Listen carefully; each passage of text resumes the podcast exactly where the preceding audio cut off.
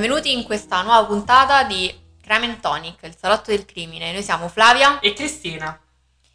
Allora, Flavia, cosa ci beviamo stasera? Allora, Cri, oggi ci stiamo bevendo un ottimo vino rosso. Tade, Teroldegoro italiano. È stato difficilissimo. È stato molto pronunciarlo. difficile, è stato difficilissimo. È un vino rosso rubino molto, molto importante, dal gusto gradevolmente fruttato e particolarmente intenso, dal sapore asciutto, morbido e leggermente amarognolo. Non sta leggendo, Flavia. No, no, assolutamente no. Allora, questo vino si accompagna benissimo con i bolliti, con gli arrosti di carne rosse, con le grigliate e i formaggi stagionati. Noi oggi lo accompagniamo con le patatine alla paprika, al solito. Al solito, la nostra base fissa per l'aperitivo. Nonché nostra droga, infatti tra una pausa e l'altra... Sì, c'è questo Tra un'interruzione e l'altra, cioè tipo se prende la buccia, la corsa alla busta delle patatine per... Vabbè, giustamente non possiamo mangiarle mentre registriamo. Allora, Cristina ha scelto questo vino perché dice che è particolarmente mm, inerente alla storia di oggi. Io non Esatto. conosco la storia, quindi boh, vabbè, Ti fidi? mi Ti fido. fidi. Bene, cominciamo allora. Dimmi non tutto. perdiamoci eh, in ulteriori chiacchiere. Allora, ci troviamo in Kentucky nel 1980 e il 28 marzo nasce un certo Roderick Ferrell. I genitori hanno 17 anni e si sposano 9 giorni dopo la nascita del bambino, per poi divorziare qualche settimana più tardi. Posso fare un piccolo commento, inizio subito Yes. proprio, ma mm, in teoria i matrimoni riparatori non vanno fatti prima che nasca il bambino. Tendenzialmente sì, ma loro forse non l'avevano capito Non bene, avevano- non avevano capito il concetto del matrimonio riparatore. Rod cresce quindi con la madre e con i nonni materni. Quella di Rod era una famiglia economicamente disagiata che tirava avanti quasi esclusivamente con eh, i sussidi statali Mhm. e anche grazie alla pensione dei nonni. Sua madre era una giovane appassionata dell'occulto, e specialmente di, di vampiri, e finì con il coinvolgere il proprio figlio in queste fantasie. Ferrell cominciò subito a sviluppare un fascino morboso per il vampirismo fin da quando aveva 5 anni, età in cui cominciarono anche le molestie sessuali eh, nei suoi confronti da parte del nonno, Mm. che tra l'altro era un membro di una setta chiamata The Black Mask.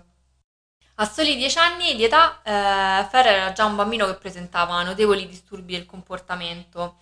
Iniziò ad infliggersi intenzionalmente dei piccoli tagli sulle braccia con una lametta, soprattutto quando era colto da momenti di rabbia intensa, arrivando anche a sbattere violentemente la testa contro la parete e in alcune occasioni fino a perdere i sensi. Ma Non sapevo, io aspettavo la tua reazione. no, no, non capisco. ah, Tu quando sei molto arrabbiata eh. Non ti devi sfogare o magari tenere la rabbia dentro di te, devi dare capocciate ai muri. Devo dare capocciata al E muro, perdere i finché non sensi, svengo. esatto. Ok, non, non mi sembra proprio un grande metodo per... Così. Però, Quanto vabbè. pare però. Ok, per sbollire, no? Nel 1993 Rod e sua madre si trasferirono insieme ai nonni in Florida a Ostis. Durante il loro soggiorno in questa cittadina, eh, Rod aveva conosciuto e stretta amicizia con tre ragazzine di nome Heather, Janine e Audrey. Mhm. Ricordati questi nomi, eh? Heather era... Heather. Era, Heather. Una, Heather. era una ragazzina punk, portava lunghi capelli tinti di viola, delle calze a rete nere e una grossa catena da cane intorno al collo. A Rod e ad altri suoi amici raccontava di essere un antico demone che durante i rituali in cui si beveva sangue umano riusciva a mettersi in contatto con gli spiriti. Mm. Ok? Tutto ciò aspetta, più o meno che anno siamo quando si trasferisce? Nel 93, Nel 93. Mi ha detto che lui è nato nell'80. nell'80, quindi a 13 anni lei... Ok, Ok, abbiamo un po' inquadrato l'età. sì. In questo periodo lo stesso Rod comincia a cambiare un po' il suo aspetto fisico e si trucca il viso, indossa un lungo giaccone nero di pelle e eh, va in giro sempre con un bastone di legno appuntito. No, vabbè. Il cappello? No, No. no, mancava Niente cilindri. No. Il legame tra questi due ragazzi, tra Rod e Heather, fu talmente forte che resistette anche al trasferimento di- della famiglia Ferrell Infatti Sondra, la mamma di Rod, decise di riportare suo figlio a Murray, cioè il suo paesino, di, la sua città di, d'origine, quando eh, sorprese il figlio in compagnia della sua amica Janine e di un altro ragazzo di nome David in una stanza con le luci spente mentre si infliggevano a vicenda dei tagli sulle braccia con una lametta. Scena. No, ma aspetta, e si bevano il sangue a vicenda. Che brutta scena. Eh sì. Cosa succede però? La famiglia fa ritorno a Murray, però eh, il comportamento di Rod diventa sempre più bizzarro e grottesco. Infatti era convinto di essere un vero vampiro immortale. Si era lasciato crescere i capelli fino alle spalle, li tingeva di nero corvino e vestiva gothic. Poi questa ideologia del vampiro con i capelli lunghi eh, da intervista col vampiro. Beh, sì, siamo... no, è uscito molto prima. È uscito nel 93 mi pare. Ah, ok. Ah no, è uscito nel 94, però il libro è stato pubblicato nel 76, quindi comunque forse un po' di influenza rimane. Ok. Inoltre, eh, Rod continuava a lesionarsi le braccia per bere il proprio sangue e aveva preso l'abitudine di aggirarsi nei cimiteri nel cuore della notte. Beh, però fonte di ferro e passatempo che Non aveva anemia. Non aveva decisamente anemia, no. Anche se non so se funziona col proprio. Non lo so. Alzo le mani. Il suo rendimento scolastico iniziò a peggiorare, disturbava sempre in classe e rispondeva male agli insegnanti e eh, marinava sempre più spesso le, le lezioni. Vabbè, eh, grazie, comunque eh, durante il giorno il vampiro non può, cioè non è che può andare a scuola, Eh, cioè vero. il sole gli fa male. Vero. Dopo la sua espulsione dalla, dalla scuola, cominciò a consumare una grande quantità di droghe acide mischiate ad alcolici e a stare fuori tutte le sere fino all'alba, come dicevi tu. Eh, vedi, In questo periodo conobbe un tale di nome Steven Jaden Murphy, un diciottenne capo di una piccola comunità di ragazzi vampiri composta da 30 persone, che iniziò definitivamente Rod al mondo dei vampiri perché ridi, Fla? perché c'è una comunità di ragazzi vampiri Disturbati. che però nonostante siano vampiri continuano a crescere, ad essere nella pubertà, no? Sì. Il vampiro dovrebbe essere immortale. Rod rimase così affascinato dal gioco di ruolo Vampiri la Masquerade. Lo conosci? No. Ok.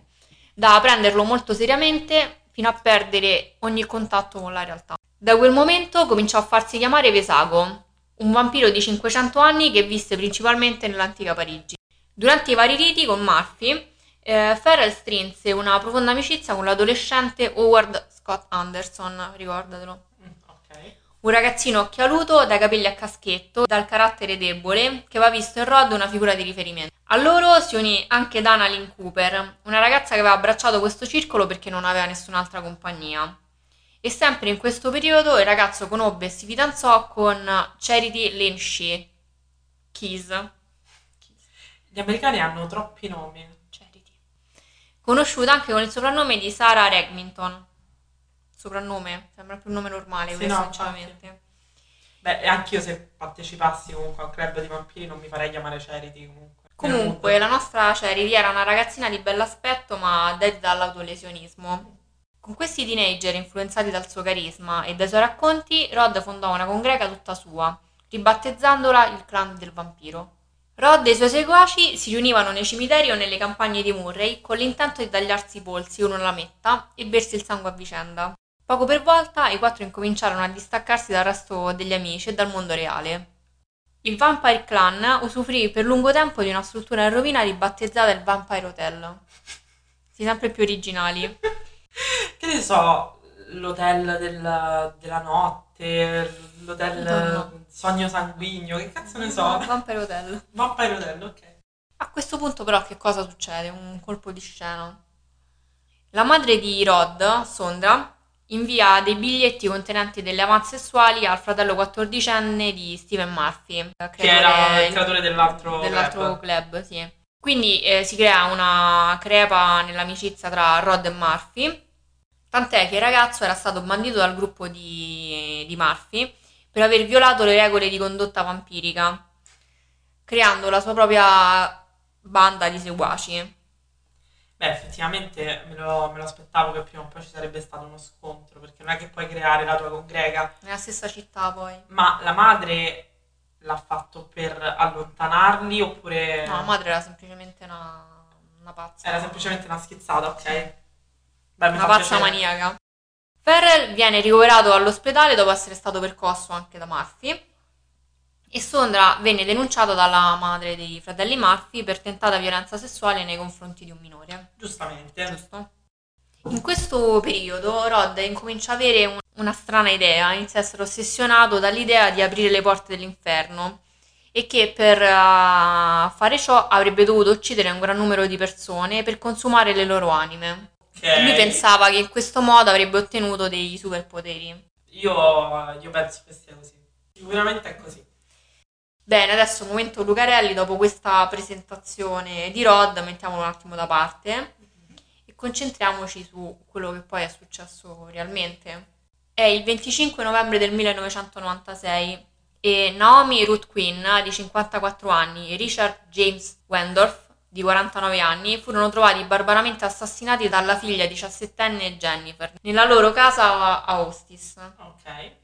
Mentre Richard stava dormendo sul suo divano in salotto e Naomi faceva la doccia, il sedicenne Rod e il suo complice Howard Scott Anderson, anche lui di 16, si introdussero furtivamente nella loro abitazione attraverso il garage aperto, ok. dove si procurarono anche l'arma del delitto. Che sarà una pistola sicuramente. No, No? Strano. Però io dico Howard come l'hanno convinto? Lui che era il chic e little, che stava lì con i suoi occhialetti, che era tranquillo, che aveva solo un po' d'amicizia. non lo so, l'hanno Non convinto. In realtà, beh, adesso vedremo che non ha proprio un... No, però io penso a Howard penso a quello di Big Bang Theory, no? Che sta lì con le sue camicette, con la sua... con la mamma. con la mamma. Cosa succede? Prima che Richard avesse il tempo di risvegliarsi, Ferrell lo colpì ripetutamente con un piede di porco, con una tale furia da fracassargli il cranio e le costole, e fermandosi solo quando si rese conto di averlo ucciso. Quando Naomi, in accappatoio e con una tazza in mano, si diresse verso la cucina e trovò i due ragazzini vicino al cadavere del marito, reso irriconoscibile, Ferrell uccise pure lei, colpendola alla testa con il piede di porco così forte da farle schizzare fuori i frammenti di materia cerebrale. No. Egli ha sostenuto nella sua confessione che non rientrava nei suoi piani uccidere anche la signora Wendorf, ma lei lo aveva attaccato per prima, scaraventandogli addosso un getto di caffè bollente, che oltre a ustionarlo lo aveva fatto arrabbiare a tal punto da fargli cambiare idea. Come si è permessa? Ma si è permessa di lanciargli il caffè. D'altronde le aveva solo ucciso il marito. Così, tranquillo, infatti. Una volta uccisi, Rod bevve anche il loro sangue che era sparso sul pavimento. No. Si accese una sigaretta e la utilizzò per marchiare a fuoco la lettera V sul petto di Richard Wendorf come firma del Vampire Club. Howard non partecipò materialmente perché fu preso dal panico, quindi Chicken Little in questo caso. Chick e Little è rimasto Chick Little. Sì. Prima di fuggire, Ferrell rivoltò il corpo senza vita di Richard e gli rubò il portafoglio dalla tasca posteriore dei jeans e cominciò ad aggirarsi per tutta la casa cercando altro denaro da rubare strappando tutte le prese dei telefoni per troncare ogni comunicazione con l'esterno. Una volta trovate le chiavi della Jeep, i due ragazzi fecero ritorno nel garage. Ferrell spinse Howard dentro la macchina di Wendorf facendolo sedere al posto di guida. Accesero il motore e dopo aver alzato la saracinesca si allontanarono rapidamente dalla scena del crimine. Le vittime erano i genitori della quindicenne Heather, la sua amichetta d'infanzia. Ma lei eh, gliel'ha chiesto, lei... Sì, eh, Rod aveva ucciso i genitori della ragazzina perché voleva aiutarla a scappare da, da quella casa e portarla con sé insieme ai suoi seguaci per eh, cominciare una nuova esistenza. Infatti, nella primavera di quell'anno, Heather era in piena crisi e aveva incominciato a telefonare a Rod rivelandogli che i genitori le facevano del male e sollecitandolo a venire in Florida per portarla via. Ok, però adesso se loro vogliono scappare, come ho capito che vogliono fare, ok? Vogliono, vogliono andare via. Tutto questo clan ha altri genitori, Certo. quindi cioè, o l'idea è di fare fuori tutti i genitori oppure non ha comunque senso, perché tanto qualche genitore che ti cerca c'è. Quindi a questo punto scappate e basta. Non so che dirti, però diciamo che i genitori saranno importanti anche dopo. Ok. Nel frattempo, Eder e le altre due ragazze del clan non si trovano sul luogo degli omicidi, ma in quel momento eh, Charity e Dana avevano accompagnato Eder a casa del suo attuale ragazzo, a bordo dell'auto dei genitori di, di Howard, affinché lei potesse dirgli addio prima di partire per New Orleans con il gruppo. I ragazzi si servirono di entrambe le auto per raggiungere la città di Sanford, dove si sbarazzarono delle auto dei genitori di Anderson. Nel tentativo di far perdere le loro tracce, scambiarono le targhe delle due auto. Dopo quattro giorni di guida attraverso quattro stati, il Vampire Clan venne individuato alle ore 22.30 di sera nella zona est di Baton Rouge, in Louisiana. Poi Baton Rouge è famosa per altri, altri crimini, c'è stato anche un serial killer lì. Io ci sono stata a Baton Rouge. Mm. 3000 spunti. Sì, no, no, infatti poi facciamo anche la puntata del killer Ma di Baton sarebbe? Rouge. Allora, non ricordo benissimo la storia perché è tanto che non la sento, non la leggo, però mi pare fosse un, eh, un uomo di colore che uccideva mm, delle donne, forse con, con un'ascia. Ah, Non me la ricordo benissimo. va bene, poi, eh, poi magari Ci facciamo una puntata. Sì, è interessante, non la conosco questa storia.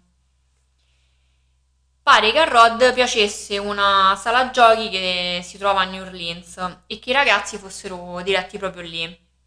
Ma è stato detto anche che il gruppo era intenzionato a raggiungere quella città presumibilmente per incontrare Anne Rice, che era l'autrice delle cronache dei vampiri, così da poter trascorrere il resto delle loro vite nella casa della scrittrice. Lei sicuramente Sì, sì, li avrebbe accolti con calore. accolti. Con calore. Sì, sì, non vedeva l'ora di prendere quanti 5-6 adolescenti in casa senza motivo. A questo punto la fidanzata sedicenne di Rod, eh, Charity Kiss, fece una chiamata da una cabina telefonica a sua madre. Il gruppo, che nel frattempo era ricercato dai federali, eh, aveva bisogno di soldi e Charity pensava che sua madre avrebbe potuto aiutarli economicamente per fuggire. Tuttavia, che cosa fa la madre di, di Charity? Fa il genitore. Chiamiamola carità.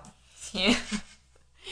Informa subito le autorità sulla posizione dei ragazzi e quindi a questo punto i cinque vengono rintracciati, arrestati dalla polizia e trattenuti nel carcere di Baton Rouge. Ma poi una- loro che cosa volevano? Un bonifico? Volevano che li raggiungesse a Baton so. Rouge per portargli del denaro contanti? Ok. Dopo una settimana eh, i ragazzi vengono estradati dalla Florida e mh, trattenuti in una struttura minorile. La loro latitanza era durata poco più di 96 ore. Bravi, Adesso vuoi sapere cosa è successo dopo? dimmi. Allora, Rod Ferrell e Howard Scott Anderson furono indicati come i diretti responsabili del crimine e condannati per gli stessi capi di imputazione, ottenendo due ergastoli consecutivi senza alcuna possibilità di essere mai rilasciati. Mentre Heather venne assolta da tutti i capi di imputazione da un grand jury per insufficienza di prove. Charity Keys è stata condannata il 13 agosto del 1998 a 10 anni e 6 mesi di prigione. E Dana, che all'epoca dei fatti era l'unica maggiorenne, è stata condannata ad una pena detentiva di 17 anni e 6 mesi. Nel 2018 il tribunale di Lake County ha ridotto la pena di Howard a 40 anni. E nel 2020 eh, Rod Ferrell ha ottenuto il riesame, nel quale però il giudice ha confermato la pena dell'ergastolo senza possibilità di condizionale, ritenendolo irrimediabilmente corrotto. Ma allora, E adesso bevo sì, vai, bevi. Io non sono, non sono convinta del, di Eder, nel senso, mancanza di prove, però io capisco che magari erano gli anni 90, adesso non so come funzioni per i tabulati telefonici, però comunque le conversazioni... Però possiamo dire una cosa, Fla. Cioè, penso qualsiasi adolescente si è lamentato dei genitori. No, più Però che altro... nessun amico è andato, cioè, Eh, non è come- pratica comune poi andare a uccidere i genitori del tuo amico. Certo, ci deve essere stato un motivo per cui questi hanno preso e sono andati a casa di, di Eder, nel senso non è che uno prende, magari c'era già l'idea di scappare, però non è che prendi, vai a casa dell'amica d'infanzia, fai due omicidi così da un'altra parte e poi torni, a- anche perché loro dove, dove, dove stavano, in che stato? Loro stavano in Kentucky. E Eder stava in Florida. Ah, perché Kentucky sta più o meno qui, Florida, Louisiana, vabbè, al di là del- dell'indicazione geografica fatta col ditino di Flavia. Comunque non, ehm, non mi sembra Cioè, è ovvio che lei l'abbia chiamato e gli abbia detto qualcosa. Adesso insufficienza di prova, ok, però. Che sarà la parola di Howard e Rod contro la sua. Ovviamente un motivo scatenante ci sarà stato. Vabbè. Io. Ma tu questa storia la conoscevi? No, no, non, non la conoscevo. Molto strano che io non conosca storie. Non la conoscevo. Strano anche perché comunque è vecchia, poi. eh, Mm, vampiri. occulto, cose così eh, mi piacciono. Prima di tutto, la persona che mi sconvolge di più in questa storia è la mamma di Rod. Sì, lei è... Ah, ma penso sia di stato il Rod, boh, motivo delle- Sondra? delle depravazioni del figlio. Eh, beh, boh, vabbè. Sto braccio è cresciuto dentro una famiglia Vabbè, poi che stava nelle sette, così. Gli abusi, insomma. Gli abusi, sì, no. Non è stata una...